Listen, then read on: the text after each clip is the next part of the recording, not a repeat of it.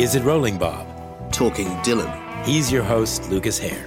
He's your host, Kerry Shale. But on the digital Bob phone from New York, he's our guest, wine and food critic Eric Asimov. The air is getting hotter. There's a rumbling in the skies. I've been wading through the high muddy water with the heat rising in my eyes. Every day your memory grows dimmer. It doesn't haunt me like it did before. I've been walking through the middle of nowhere, trying to get to heaven before they close the door. When I was in Missouri, they would not let me be. I had to leave there in a hurry. I only saw what they let me see. You broke a heart that loved you. Now you can seal up the book, not write anymore. I've been walking that lonesome valley, trying to get to heaven before they close the door.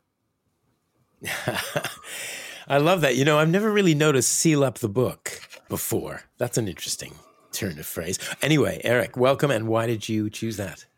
It's really hard to to pick out a phase of Dylan. You know, I, I'm 64 years old, and he's been meaningful to me my whole conscious life. It seems, and you know, I could have picked out uh, something from my teenage years when, uh, you know, he was piercing the hypocrisy and uh, it's easy to see without looking too far. Not much is really sacred. Mm. And, you know, college years, it seemed that every album had something to say about heartbreak and, and uh, relationships that weren't going anywhere for me. Then in my 30s, the, the religious songs were actually quite meaningful but I thought, you know, now what I listen to more than anything are the the later Dylan albums, or at least a few of them. And I decided on this song because I just love the the kind of melancholy, the uh, the moodiness of it, uh, the the world weariness, and also just the way everything is located uh, geographically. It's it's almost kind of a travelogue around America and dealing with heartbreak. It's a beautiful song.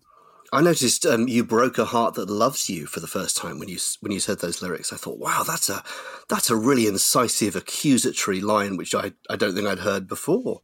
Yeah, and you know who broke the heart? Uh, mm. When did it happen? Mm. We don't know, but it looks like he's just trying to put it behind him, and you know there's there's so much in this song that seems to sort of carry themes through the decades. If you listen to um, if you see her say hello she thinks that i've forgotten her don't tell her it isn't so. Or most of the time you know it's oh he's always trying to forget somebody and it's not quite working. Yeah.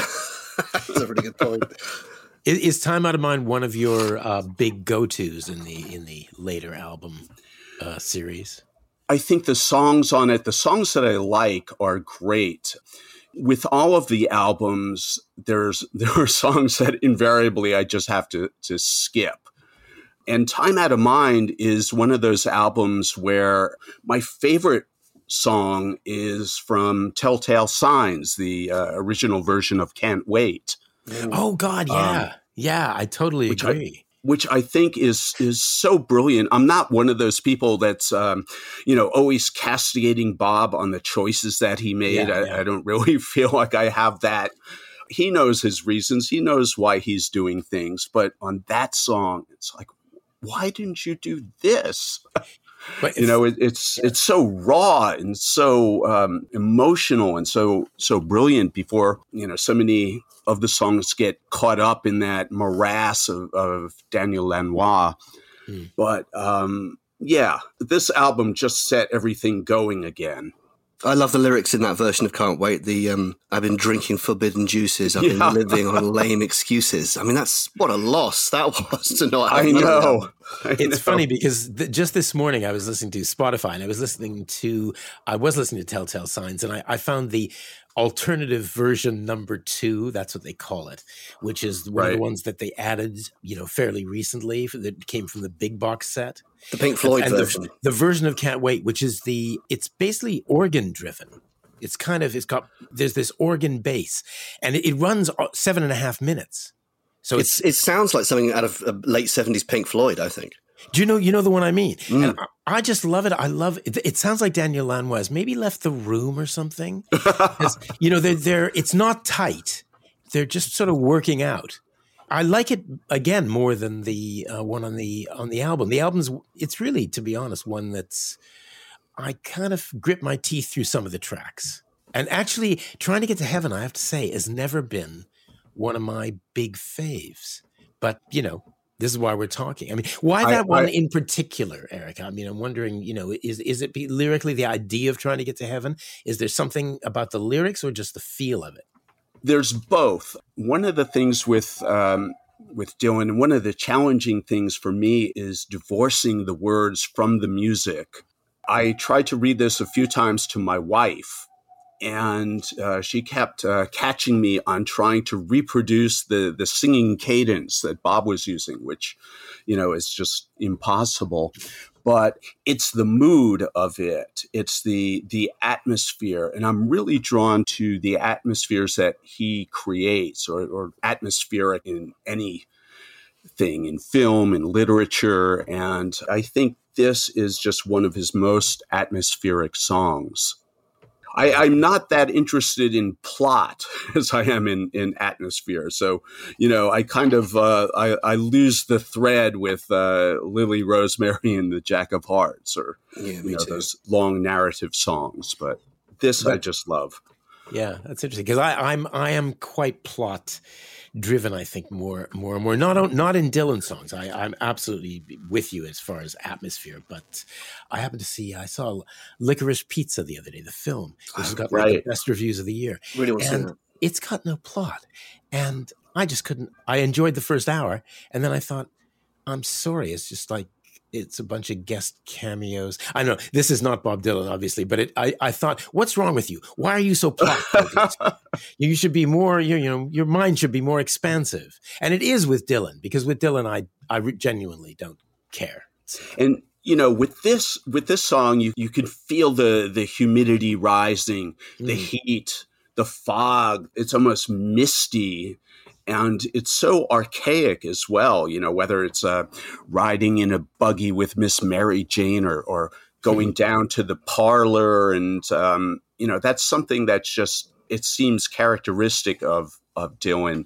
You can't quite place it in time, but because of the language that he uses, it just stretches back into history. Had you, Eric, when that album came out, had you like many people, not all people, but had you like many people slightly given up on him in that it was his first album of new songs in a while. It's 25 years ago now, but it was there was a dry patch before that album came out. Yes. You know, I I sort of had but things kept coming out that kept my interest, whether it had been Biograph or the the first bootleg mm. LPs, and I, I, was a big fan of the uh, two acoustic albums he mm. did. I, I, really enjoyed those albums. Um, I loved his guitar playing, which I mm. think people are, are kind of roundly criticized, and, and, and often rightly so but in those albums it's it's fantastic and uh, just the revisiting these old folk song these old blues I, I thought was terrific and i guess a lot of people have said that revived him but i remember uh, a friend of mine got me an early copy of time out of mind on cassette tape hmm. before mm. it had been released and I was walking around uh, Montreal um, listening it to, listening to it on my Walkman, yeah. and um, and it just captured me. And it's funny how how certain albums the the first time you listen to them, they just draw you in, or they just don't move you at all. So, what was the first Dylan album you heard?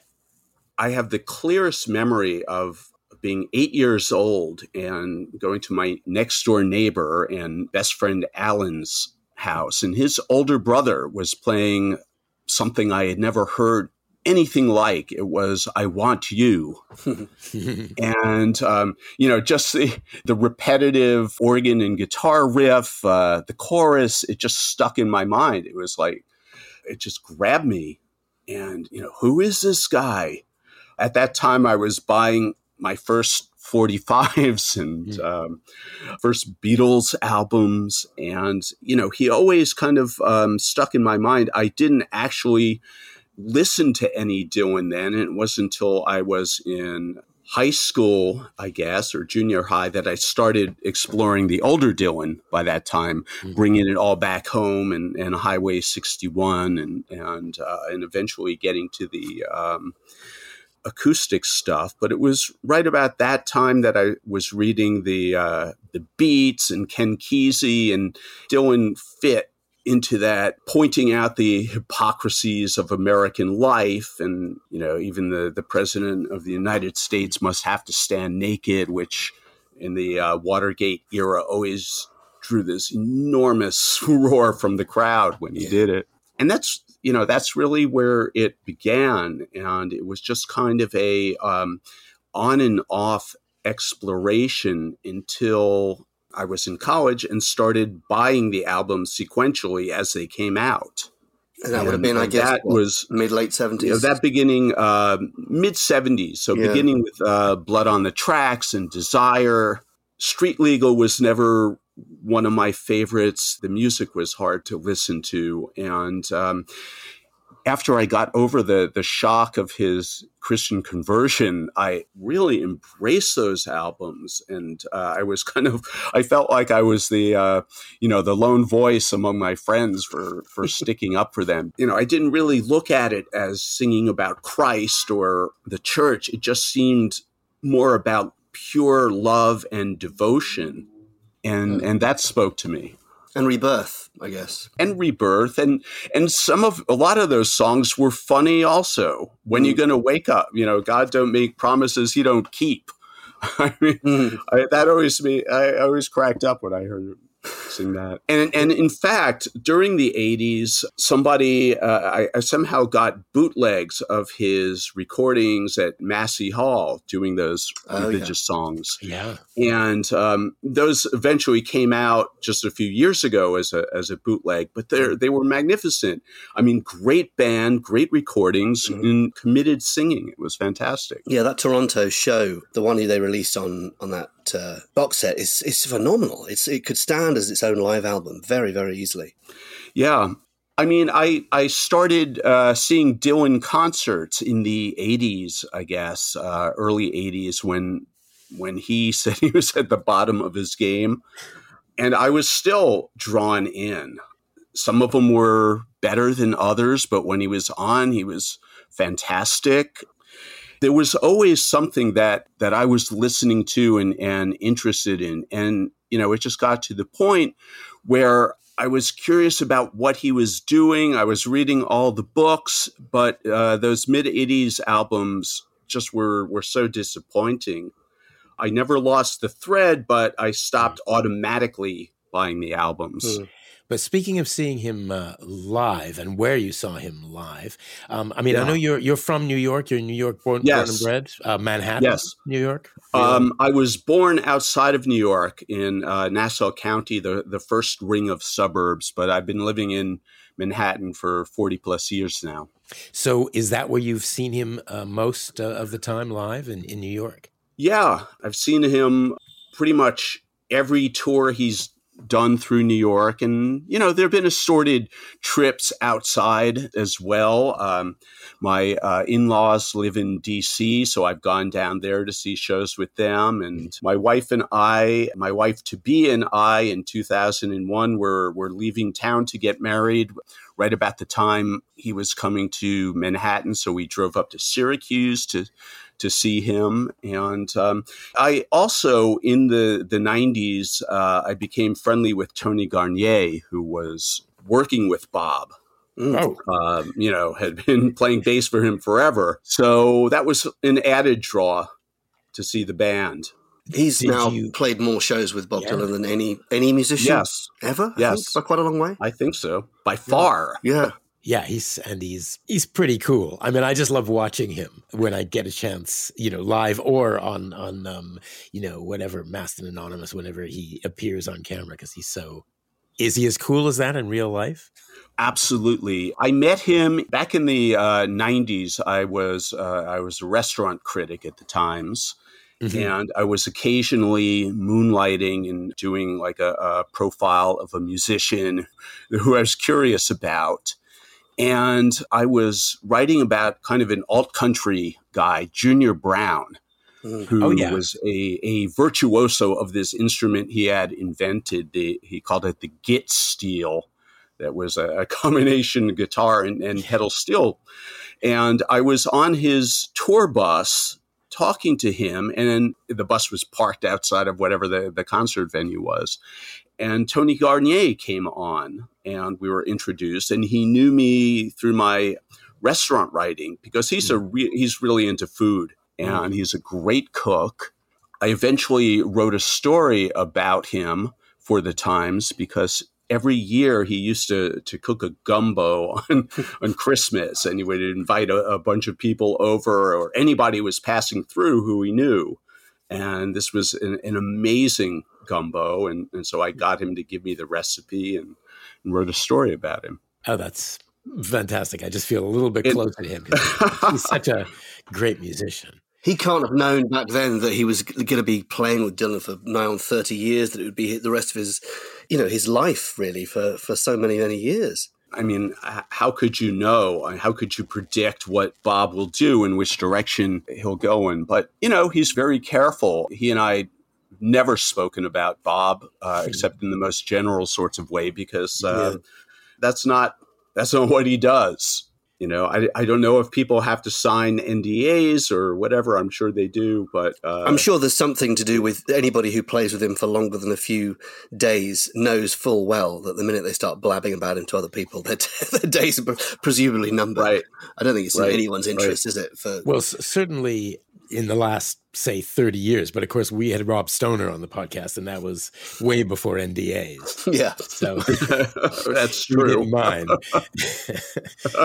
well he also knows he's never playing with bob again well exactly right. if you haven't had the call for you know the last 50 years then right. probably it's that phone is not going to ring yeah coincidentally the night my story about Tony and his gumbo was published in the Times. They were playing in New York and I went to to see the concert. And Bob back then was in the phase. He would make a few jokes about each of the band members as he introduced them, and he he introduced uh, Tony who he said really cooks on bass. So I, I, I felt that actually seen by Bob Dylan that night. Yeah. Actually, I went through, I'm just going to get this over with because you were a food critic and you're currently New York Times wine critic. I just started going through the repertoire and looking for food references.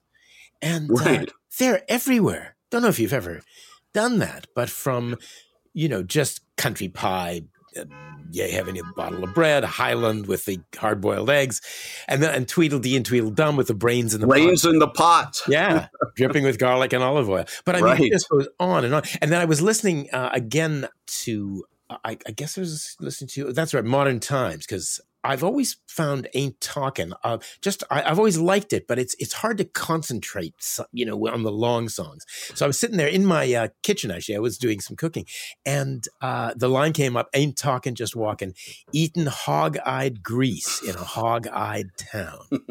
yeah, I, thought, I mean, what wow. does that even mean? wow, yeah, what does that exactly? What does that even mean? It does sounds disgusting, doesn't it? I mean, complete hog-eyed grease not just grease. You're not just eating hog-eyed grease. hog-eyed grease. But you know, it's fine because it's a hog-eyed town, so it's got to be fresh, right? Can you imagine playing in the band and hearing that lyric for the first time? I mean, you must crack up. well, it is. It's very. In fact, yeah. I cracked up. You know, you think Bob Dylan is not going to make you laugh, and not an old song that you've heard a hundred times, but I actually cracked up. I thought that's hilarious. That's a, it's so Bob. You don't know why it's funny. Yeah, and you know, Bob actually uh, was involved in a wine venture. I, I guess in the mid 2000s, he had signed on with a really good winemaker in the uh, Marche region of Italy, and they were issuing signed bottles with names like Planet Waves. Mm and uh, it, it, was actually really good wine. Was it? So I had encountered his manager Jeff Rosen a few times back mm-hmm. then, and, and had gotten his contact info. And so I used to call Jeff about once a year, trying to uh, to see if Bob was interested in talking about wine. And basically, I, I got some form of not a chance Yeah. back from Jeff. But it seemed a good opportunity for me to try to get Bob. If Well, only yeah, you would asked if you- about bourbon instead, you know, maybe he would have Uh, yeah, but I, you know, I know the routine now. He's he's never going to talk about it. But But No. to, but to talk about something else would be good because I I've, I know that if I ever meet him, which I never will, I'll bring up boxing because I know a fair amount about boxing, and I know that he does too. You know, and I would never talk to him about anything remotely close. So I would have thought that wine. Um, speaking of which, I did just my bit of research on that too. Of course, there's tons of wine references. I mean, not clearly businessmen they drink my wine and they right, railroad men just drink at your blood like wine. Which but- isn't his line, I have to say. That's from the Harry Smith anthology of. Oh, really? music. Okay. Yeah, well, he yeah. stole it. That's good. Old, you Yeah. know, that's good. yeah. Or I started out on Burgundy. Yes, I mean, it, it just goes on. I get that poison. What happened to that poison wine? You know, I Mhm. gave it to you, you drank it. and even if the wine uh, don't come to the top of your cup from uh, the Woody Guthrie um, poem, uh, but I mean, there, there's just tons and tons and tons. He does seem to be really into wine and drink. It's it's not uh, wine and food, rather. It's not just you know a little coincidence. Uh, there was one point where I started researching this, and every second song had something about wine and or food. It's, uh, I guess he likes Well, his wine and food. you know, even in Chronicles, there are, are references to wine and food throughout. In his uh, early songs, all the photos of him always at a uh, at a bar or a coffee shop, bottle of red wine, cup of coffee Yeah. there. I mean, it's It's hard to um, imagine him drinking white wine somehow. Somehow he, he seems like a red wine guy to me. that's true, and uh, he'll need to be enlightened on that. And, and really, you know, right now it's hard to imagine him drinking wine at all. You know, the the videos because he's also very uh, sales minded. Now always show him drinking whiskey.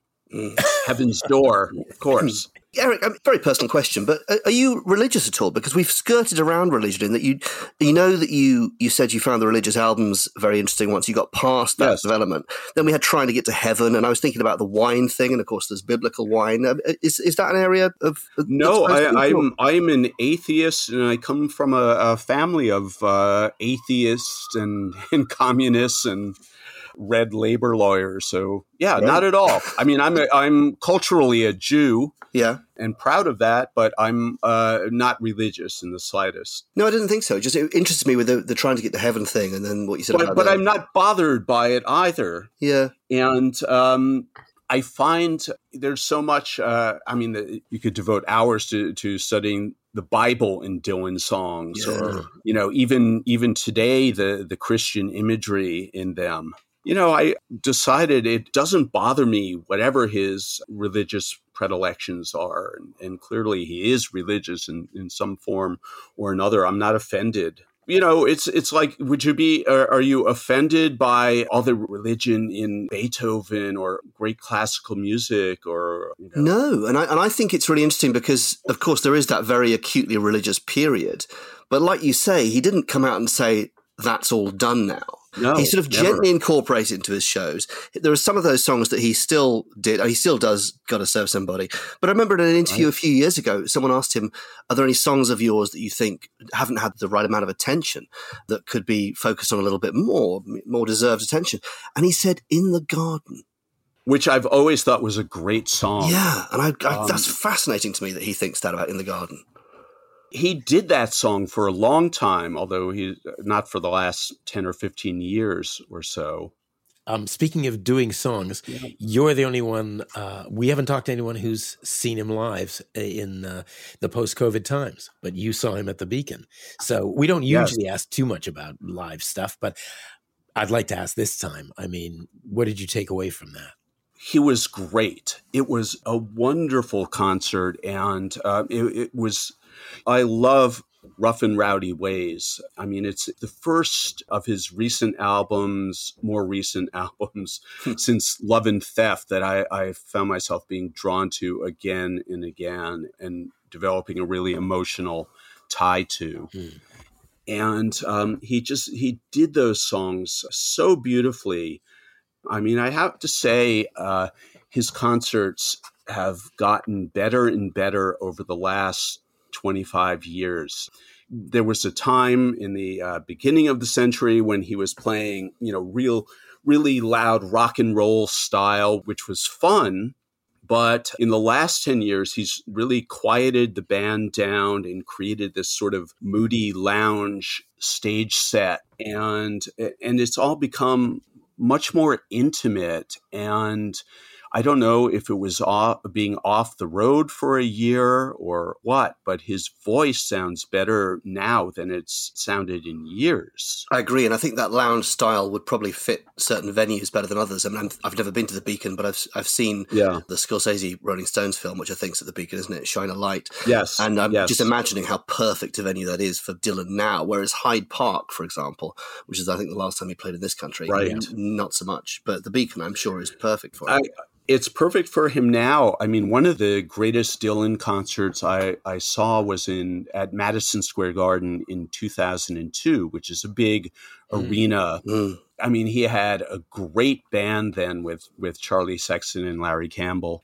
and they could really carry it off. And that was his period of doing cover versions of people yeah. like Warren Zevon and the Rolling yeah. Stones and and those were great fun. And that night he did because they were in London. I guess they were doing the tribute to George Harrison, and he couldn't be there. That's right. So he did mm. something that night, which was just wow. tremendous.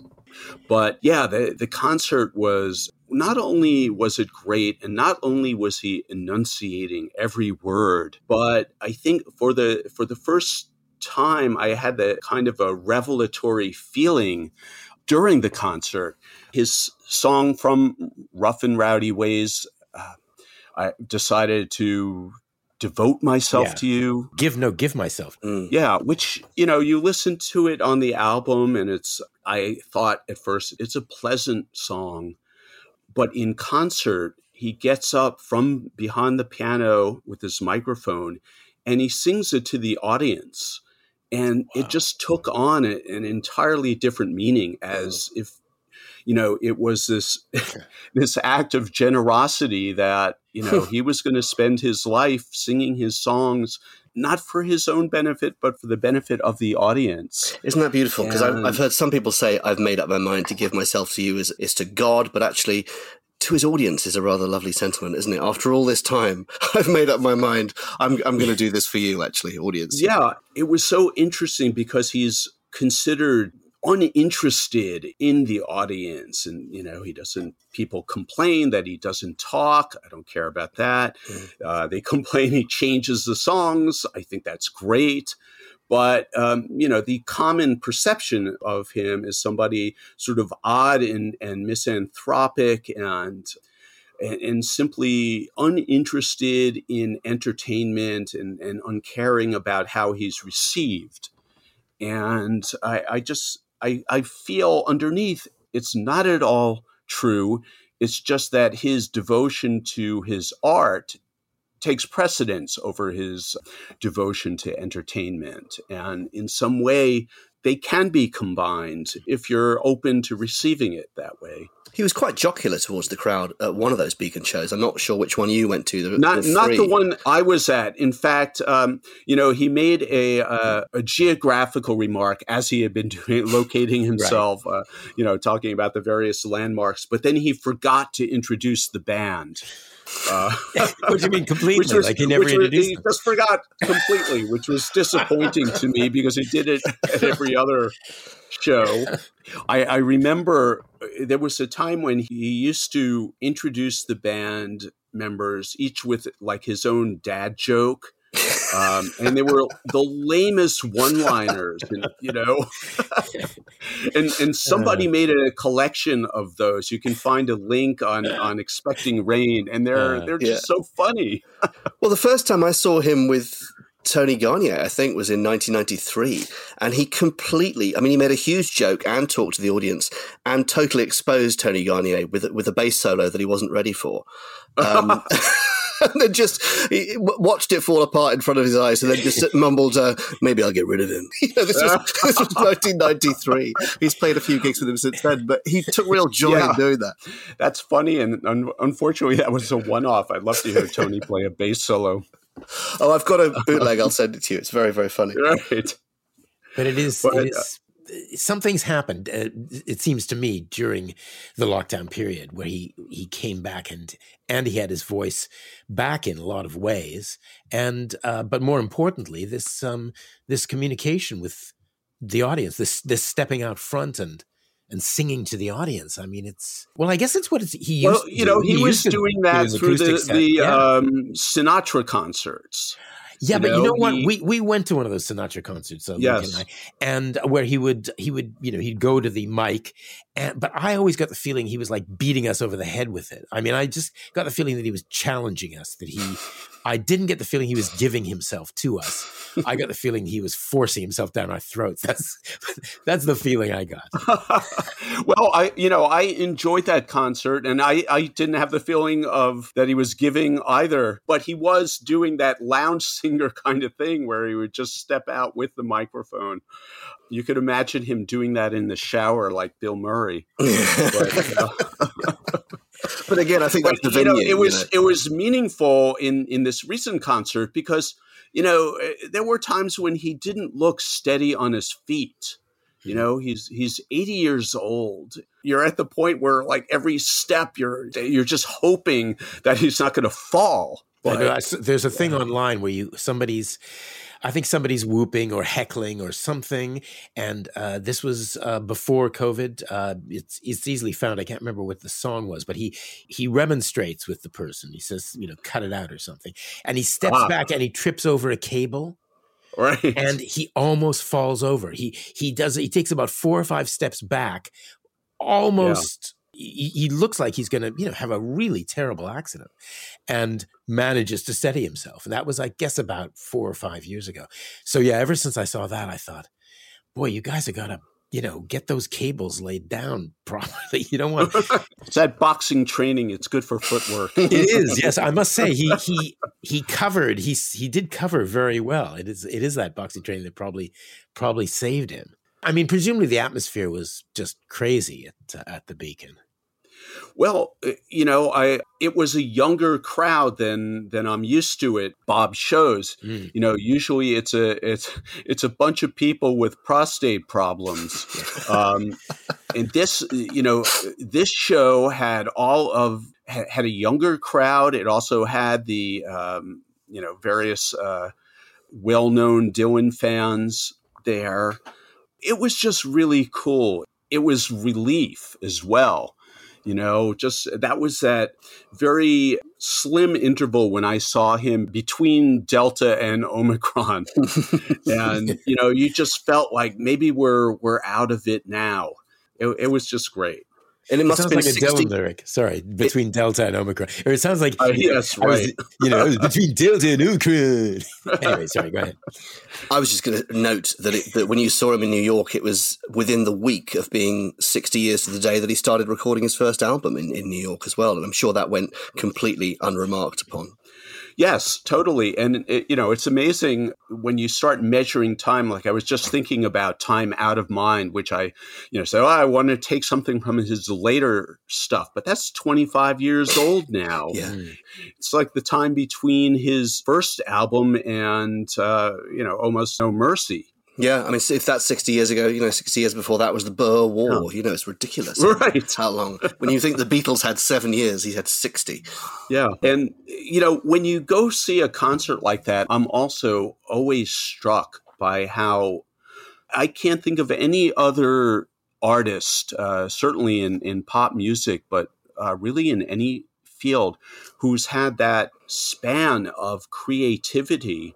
You know, you go see an 80 year old guy doing his new songs. Mm. I mean, it's un, it's, it's unheard of. The the Stones are playing their 50 year old songs, and that's Mm. what people want to hear. Yeah, there is no real comparison. I mean, even Leonard Cohen has been gone now for over five years, and he started a good Yeah. five years after Dylan. You know, there- there's there aren't many comparisons who, who've had that kind of staying power.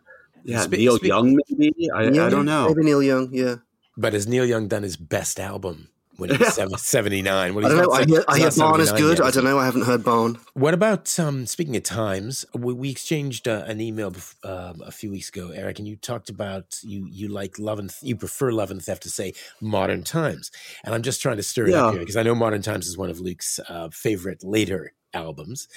I tend to agree with you, but yeah, do you want to speak to that?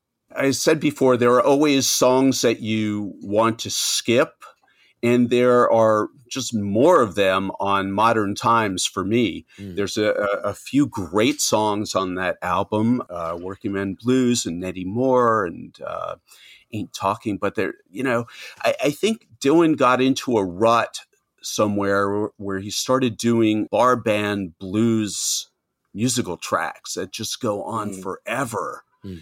And they're repetitive and I find them uninteresting. That was true on Love and Theft as well with um, Honest with Me and Lonesome Day Blues that I those are the songs I skip on that album Right. although uh, they had a, a revival in concert. But the atmospherics of that album, the musicianship, you know, I think they they really capture the the Larry Campbell Charlie Sexton band at its at its peak. Love and Theft. humor on that album, Love and Theft. Yes. Yeah, I mean, Yeah. I mean, Love and Theft kind of sets a template, doesn't it, for for at least twenty years? Whereas Time Out of Mind is not like that, and I think the the template Right. that's set by Love and Theft is is very much continued through modern times and then Together Through Life. that that's true. He started depends- producing himself and, Yeah. and using his road band. And I think it depends on your tolerance for kind of Muddy Waters esque riffs and things like that. Before Right. you you do go okay, I think I think on modern times he does overdo the it's nothing but sort of the blues is kind of sludgy. I don't know how to put it, but for some reason modern times doesn't interest me that much musically anyway because Love and Theft Right. does. Love and Theft perks me up every time I put and, it on. and even if some of those songs are derivative, Mm. you know, I, I guess he took Tweedledee from from some '50s song or, or even older. And, Uncle John's uh, bongos. yeah, it's a complete Thank you. Yeah, you took it completely. But it's exciting. and, and Sugar Baby as well. Yes, it's it, it's exciting, and and the musicianship is great. Uh, the words are funny, and you know there's such a different feel to that album because he's going back to kind of old 30s parlor music, I guess, with uh, Mm. Floater, By and By, Moon, uh, Moonlight, and and even the uh, the blues esque. Uh, Cry for me. I mean, that's a funny song with tempo changes. That's Mm. just, it's not as musically uh, repetitive as some of the other Muddy Waters esque songs. I think it was the was it a Grammy performance of Cry a While he did, I guess the year after, that I think Bonnie Raitt said is the funkiest performance by a white man that's ever been given or something. it's really good. It's really, really good. What was the song he was doing? Uh, was it at the Grammys where the guy, where the soy bomb guy came? That came was out? Lovesick. Yeah. That was lovesick. That was pretty much Yeah. uh, agreed that, that that was a setup, right? That Oh, he was a performance artist. Yeah, it's, it's Yeah, as, and that- as much that of a they knew he was gonna come on. Uh, Rolling Thunder Revue is, I think. yeah, Yeah. yeah. You know, the, the other thing that, that we haven't talked about that goes along with this later period is both Chronicles and his radio show. And there have also been other uh, speeches that he's given. There was a time in the 80s or 90s when, if you saw Bob talk, it, it tended to be incoherent, guarded, weird. you know, it's just Mm. like, what, Drunken what the, often, what yeah. the fuck is he talking about? And then, you know, he started becoming relatable in a way, especially on the radio show. And I loved his radio shows. Me too. Um, I thought they they just uh, showed great musical taste. Um, were were fun to listen to, informational, informal, kind in a way. yeah. It, it changed things for me. I think a lot of perceptions are, are stuck in the in those in the eighties, nineties. I hope we have some more. I mean, hmm. I'm not sure. I'm sure he doesn't plan these things, but we had a hundred, and then a couple uh, surfaced, and then there was a special one, a, you know, a year ago or so. I'd be really happy to have some more Theme Time Radio Hour. I really would. There are a couple of bootleg theme timers that I haven't been able to track down. I have to re- recall what the subjects were, There's, but there's they're, Kiss, they're out there somewhere. which is one. Of, I've got them all somewhere, and there's the whiskey one. Yeah. The, the whiskey one, right? That was very promotional, Yeah, which yeah. I, I get. Um, but he did sound like I mean, it was very clearly, um, blatantly flogging the old uh, Bob Dylan whiskey. But uh, it was one of the most fun ones because he sounded like ten years younger yeah, you know, Isn't that- the end, when he, a said uh, it wasn't that the one where he said because in, in the early shows he was talking about listening on your record player or your CD player, and he said nowadays you might even be listening on your smart toaster. That's right. right, right. Mean, he was he was just loving them. He used to sort of sneak those dad jokes underneath, and then Right. he was like a stand up in the last one. Like, oh, Mm. yeah, I'm sure we all, if we we had some uh, request for Bob, it'd be bring back theme time radio. Sometimes I'm listening to music in my car and I, and I hear a song and I think, oh, that song's about a fairground. I could think about five songs about fairgrounds. And I think, why doesn't Bob Dylan do a song, a theme time radio hour about fairgrounds or something like that? There's, there's so too- many things he could do. He's too busy. I mean, we haven't uh, we've discussed Shadow Kingdom uh, quite a lot on this, but I, I think Yeah. that that's it's so great the way he reinvent. That's typical of his sort of reinvention of songs. And I, I was reading an article actually about it the other day, and I noticed that. I mean, it was quite clear that he he changed the names of songs. Where so it's all over now, baby blue, which would easily have fit on screen. He just Right. called Baby Blue. So not only did he change lots of the lyrics, but he just decided to change the titles as well. And that's the sort of thing we, I'm sure we all love about about him, you know, that moving forward. I love the moving forward, although sometimes I, I find it alarming. I was looking through the lyrics book, looking for, for inspiration, and I turned to Blood on the Tracks. I saw Tangled Up in Blue, and those are the original lyrics, even though he's changed them in concert many mm. times. Then I looked at the lyrics of If You See Her, Say Hello, and they're completely butchered. And you know, he's cut out verses and changed rhymes. And I mean, I it's not for me to say what he can do with his songs. And as I said, I'm very hesitant to to advise him or, you know, be like uh, Clinton Heylin and tell him he's doing it all wrong. Um, but I, I just was appalled by uh, what he did. And if you look at the lyrics in his book, they're you know it's it's bizarre. It's not an improvement. I had to go back to the song to to really feel better about it. Yeah, it is. Um, bizarre. His reasoning is uh, often uh, escapes us mortals. I was listening to the Shadow Kingdom bootleg of the of the music the other day, and I was listening to uh, Paint My Masterpiece, and uh, again he he said, uh, "Gonna wash my clothes, scrape off all of the grease." I'll stay right there until I paint my masterpiece. Hog-eyed grease. And it's more. It was more grease. Again, I thought, is, the, is there's a theme merging here, but what is the? But of course, there was the pretty little girl from Greece in the. I guess it was the original one that was released. Two different kinds of Greece, So he's- though. yeah. Exactly, he's changed right. Greece to Greece. Do you think he's, he's is an homage to uh, the the musical Grease? I mean, who knows what the hell's going on? I, I doubt that. I mean, even in trying to get to heaven, he he shifted a line in the written lyrics. When you think that you've lost everything, you find out you can always lose a little more. He put it in a different place in the the written lyrics, and you know I've listened to some recordings since then, and he sings it the the way it was originally recorded. So I, I'm just not sure what the Yeah. what the reasoning there was, or is it you know is the are these transcription errors or what? That's a fascinating line, too, because that's a riff on when you ain't got nothing, you got nothing to lose, isn't it? Right, right. Is there a, a song of Dylan's that continues to mystify you, or that you think is you know impenetrable? Well, uh, I mean, so many of them seem impenetrable. Yeah. Okay. Well, a particular, like for instance, for instance, um, you were talking about "Working Man's Blues" being one of your the, the songs that you think uh, you you like on um, Yes. Times. Whereas I've actually, it's not that I think it's mysterious because I think it's a bit on the nose. But for me, let's say I'll rephrase my question. I would say I think that's a one of his.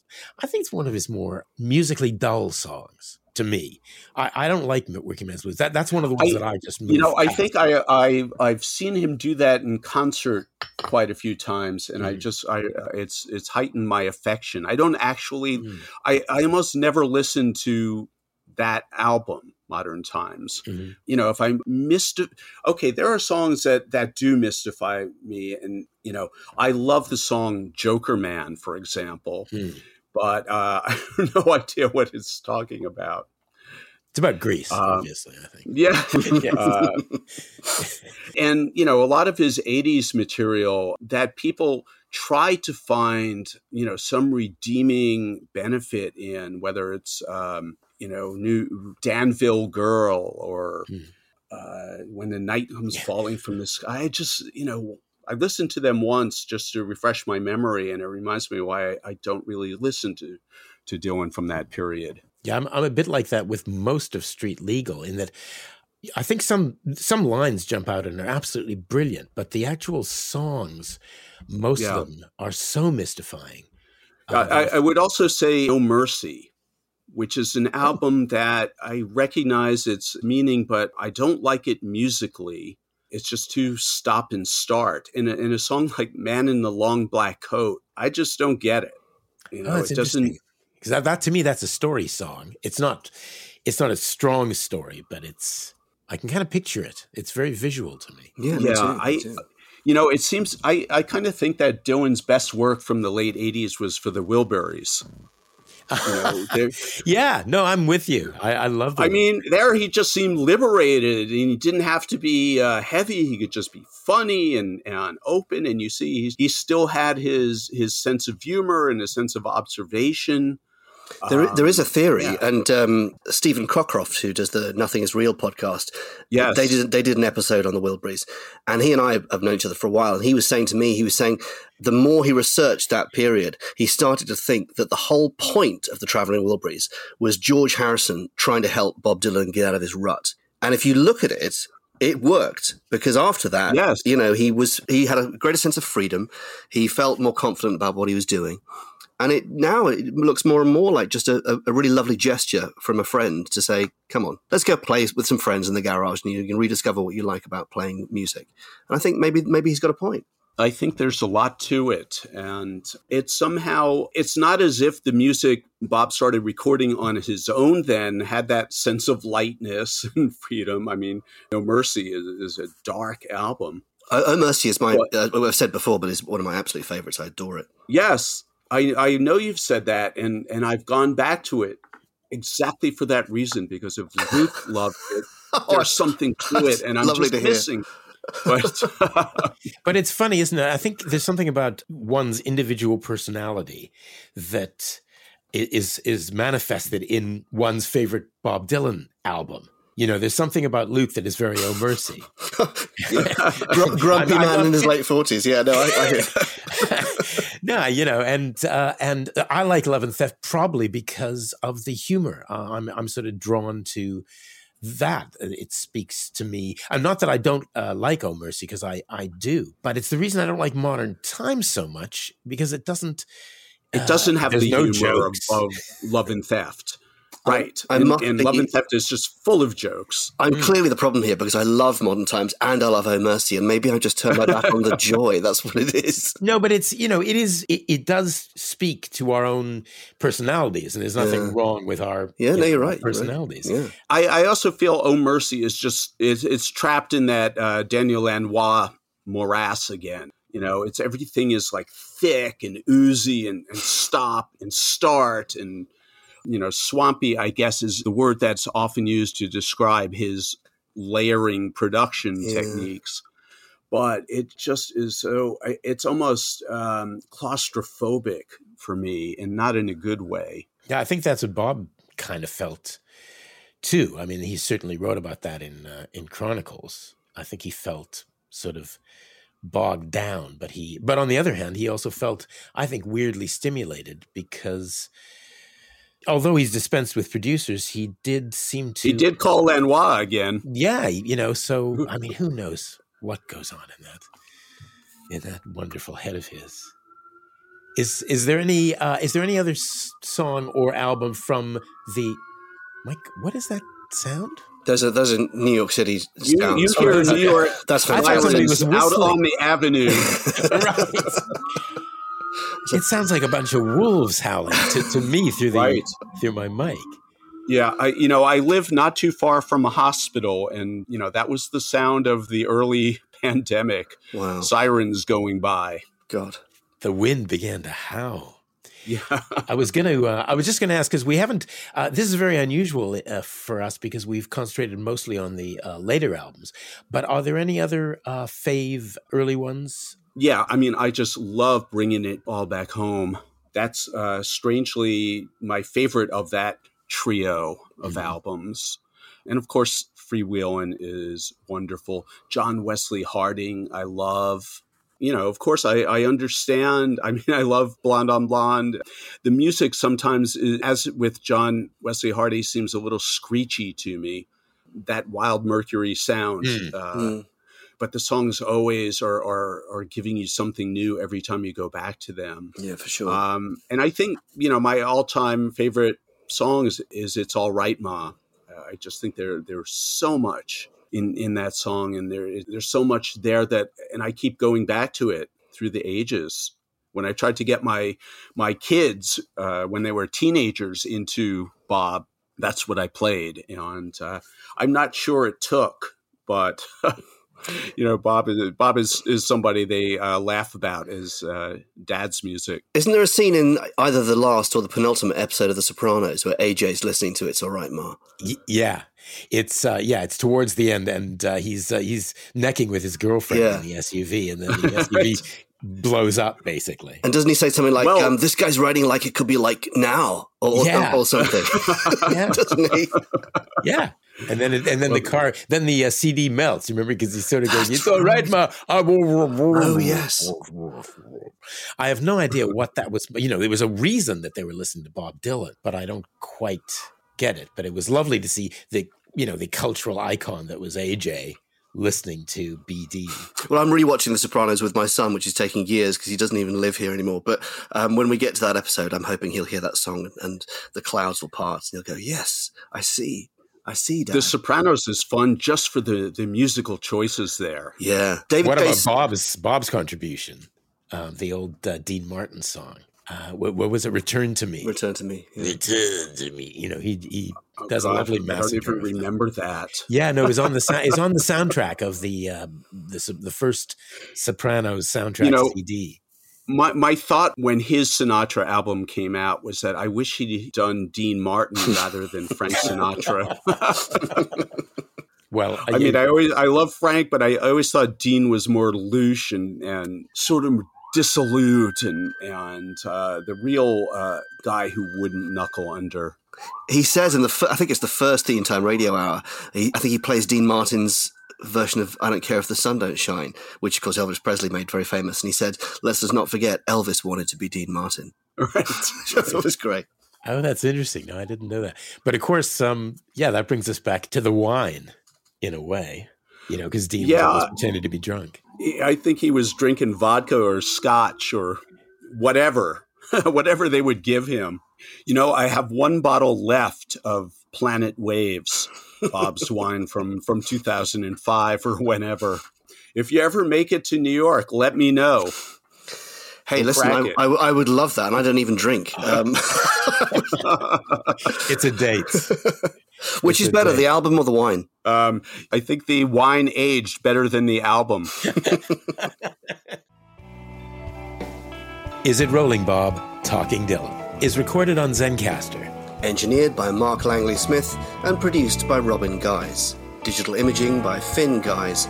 Music is by Sam Hare. We're part of Pantheon Podcasts, the music podcast network. Find us on Twitter at Is It Rolling Pod. Wintertime in New York Town.